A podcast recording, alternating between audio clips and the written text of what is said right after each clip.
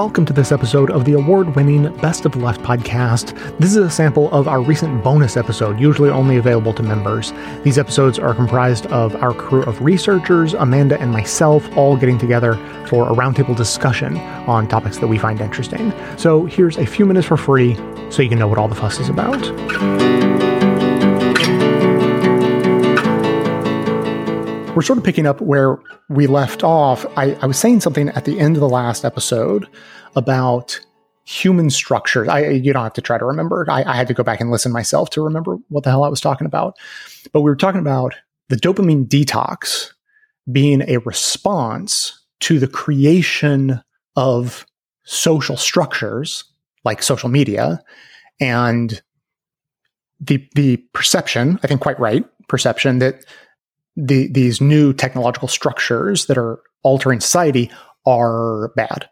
And so people are responding to that by pushing against it, or arguing that we need a change. You know, dopamine detox might be a little individualistic, and maybe we need more, uh, you know, policy change and that's that sort of thing.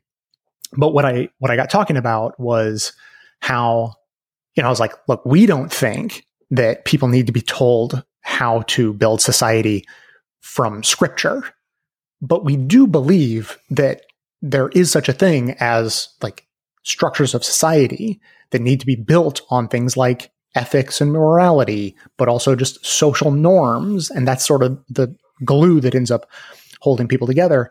And what was in the back of my head as I was saying that, that which I did not have time to explain, but wanted to uh, talk about today, was these articles from the Babylon Bee that uh, that I had come across recently.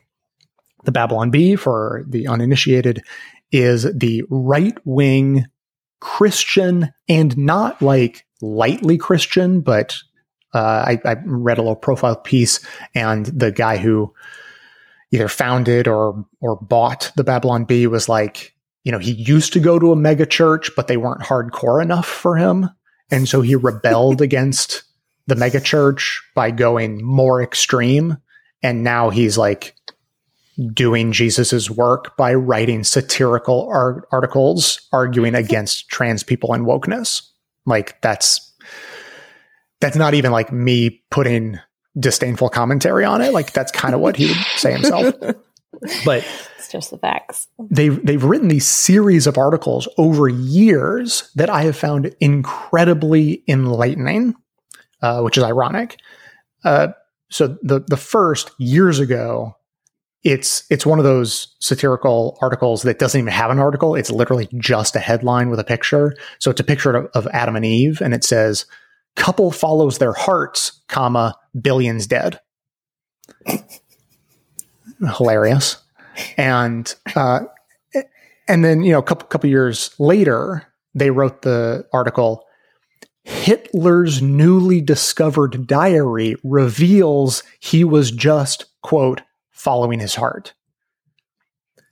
And I only found those because I went searching for the one that came out this month, which is titled Report Record Number of People Following Their Hearts. And the picture that goes along with it is, let's see, um, well, there's a drag queen, obviously. There's obviously. like a mob. Um, there's a picture of, so I think it's the side of a wall of a coffee shop because the person, it's like a, a cartoon person on an outdoor space is um, drinking coffee. And, but they like look gay or maybe trans. Like actually, they have little. I didn't notice this until now. They have like scars under their breasts where they maybe had their uh, breast removed. So it's like a trans man drinking coffee. Um, Hitler, and and then just like what looks like maybe a man wearing makeup. So that that's their example of people following their hearts. Which one of these things doesn't belong? It's like Sesame Street game. exactly. Exactly. And and so I I say that this is um, you know, really enlightening to me because I didn't know until now that there were still people walking around who who like didn't get the message of the enlightenment. I was just like I mean, at least we're all on the same page about like human rights and and you know just like uh, I mean, e- even even just the you know your freedom ends at the, you know like whatever the the freedom of your fist ends at the bridge of my nose, right? And just like didn't aren't we like all on board with that as an absolute baseline? Um, but it turns out a bunch of Christians think, at least, and they're portraying it through satire, they think that like the liberal let people do what they want mentality would carry over to Hitler and genocide.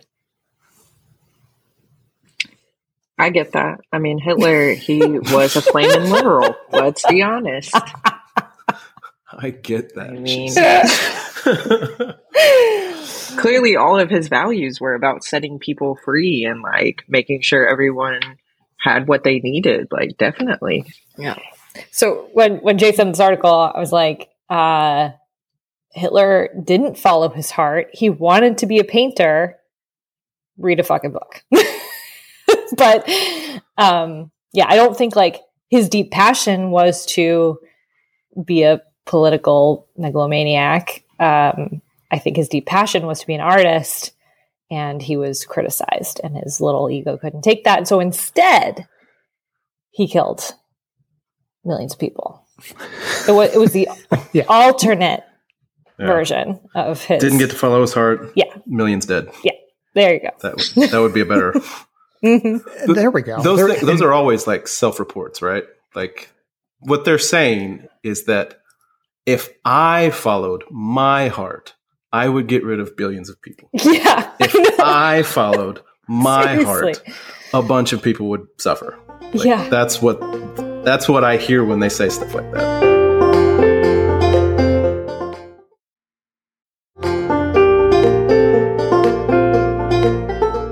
Wired has a bit of a profile piece on Doug Rushkoff.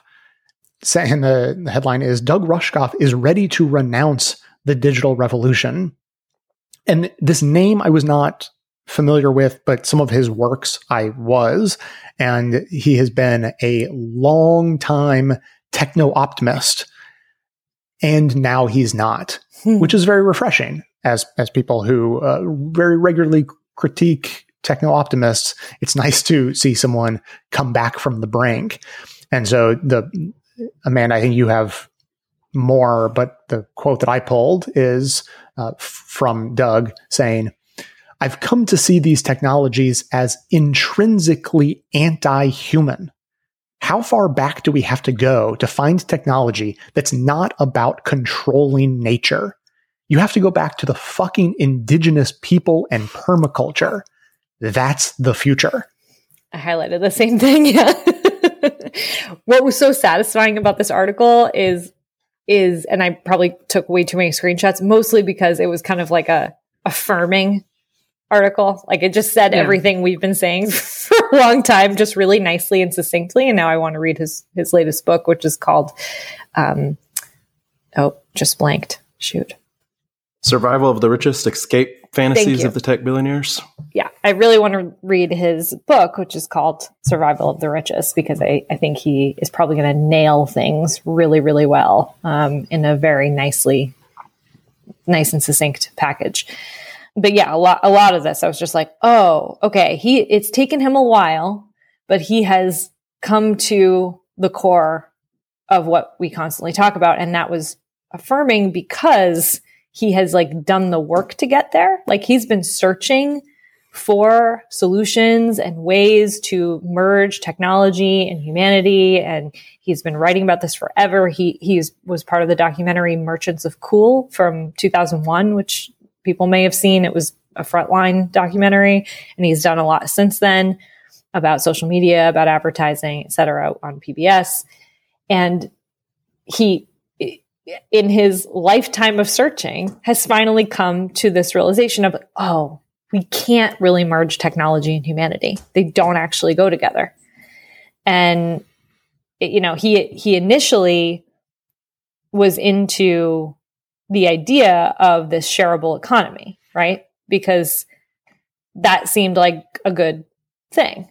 I pulled that quote. He says, Did too. uh, this is not quoting him uh, directly, it's just from the article. Room sharing platforms would reduce housing costs, and ride sharing platforms would reduce the number of cars on the road. Rushkoff was a proponent of reorganizing the internet according to peer to peer principles, and he became one of the site's most popular contributors. As platforms like Airbnb and Uber took over, leading the world into a new age of inequality and increased resource consumption, his dream of participatory decentralization died hard. Yeah. And this happened to him more than once. like he's he had a vision and then reality hit and like it just totally pr- un, like undercut what he thought was true or what he thought was possible. So that was one. And then the other one was um, thinking that or or when Occupy Wall Street was happening. And let me just find the quote here. In response to this capitalist takeover of the internet, Rushkoff proposed solutions firmly in line with his longstanding commitment to decentralization. He held at the time that the government should take a step back and allow change to appear at the grassroots level. In a keynote address at the 2008 Personal Democracy Forum, Rushkoff called for presidential candidate Barack Obama to promote solar power not by state fiat, but by deregulation. The government needed to move out of the way of all those people who are ready to implement solar power themselves, he said. Two months and five days later, Lehman Brothers collapsed, signaling the peak of the 2008 financial crisis and dramatizing the need for a new social code. And so he was like, oh, never mind. and then, and then Occupy Wall Street started getting going, and he was actually like very much supportive of their cause and, you know, said out loud, either in an article or speaking somewhere, like, if you're pretending you don't know why these people are upset, you're like you're lying to yourself. Like clearly every like even if you don't agree with them or don't agree with their approach, like to not understand why they are angry is absurd. And so he kind of started to, and he loved their movement because he's into decentralization, right? Like that was sort of his whole, that was his entry point because he thought like, this is not a leader top down movement. I'm down with that. That's how I want the internet to be, this democracy internet style. And of course, like through the years, as billionaires became a repeat of the golden age, he started to realize like there is no democracy of the internet. This is not a thing. so this story I just found super fascinating. I don't know if it's necessarily like really linked to our discussion, but I just found this mind blowing. So in his new book, he talks about he you know shares his personal anecdote. In 2017, Rushkoff accepted an invitation to give a keynote speech at a fancy resort, an easy supplement to his public sector income. But his audience turned out not to be the typical crowd of white collar managers. Instead, he was confronted with five ultra wealthy hedge fund guys sitting around a table, and they didn't want Rushkoff's standard media theorist spiel. They wanted him to provide solutions for a hypothetical post apocalyptic scenario they called the event. Where should we locate our bunker complexes? They asked. And how do we structure, how do we secure the loyalty of our private guards once money becomes valueless? Yikes. that one really blew my mind. I mean, not, not surprise by surprise, but just was like the honesty of it, the like real honesty of it was. Was was it on here that we talked about the underground bunker apartment complex or whatever that was being talked about amongst elites of like what's our essential we, we actually plan? ref- we referenced that exact quote. I think. yeah. Mm-hmm. Mm-hmm. And so, you know, he he uses that story to extrapolate out and saying like, this is what technocrats are like. They're not really thinking about you. They're thinking about themselves. and to give them all this power and control is absurd. It's a good time to plug the Ronan Farrow uh, profile on Elon Musk and how embedded into the U.S. government he is, and how n- necessary he is for defense and Yeah. space travel and exploration, and just how much power he has, and how we all know we've talked. Everybody's talked about Elon Musk a bunch of times. He is a an awful facsimile of a human being, and he's really good at one thing, and that's acquiring power and money. And he's done that, and that's all he's about. We held him up as some sort of savior figure for way too long, but like now he he really does have the ear of the Department of Defense, Mhm. and that's terrifying. Yeah. because what he's doing is sucking up power, and like the the Rushkoffs of the world, who really did think that tech was the solution. He was a true believer. He's not. He wasn't Right. cynical. He Right. really thought that, and for him to come to the realization that maybe this isn't the way forward, it should be eye opening. That's it for today's free sample. There's lots more of uh, that particular episode, as well as there being dozens of past bonus episodes that you get access to in your feed the minute you sign up as a new member. Paying members are who make this entire show possible, and so these bonus episodes are a fun way to say thanks to them for their support. In addition to those full bonus episodes, members also get bonus clips in every single regular episode, as well as there being no ads in the regular show. If you would like to be our newest member, you can sign up at bestoftheleft.com slash support. You can use our Patreon page, or you can do it from right inside the Apple Podcast app, and links to get there are right in our show notes.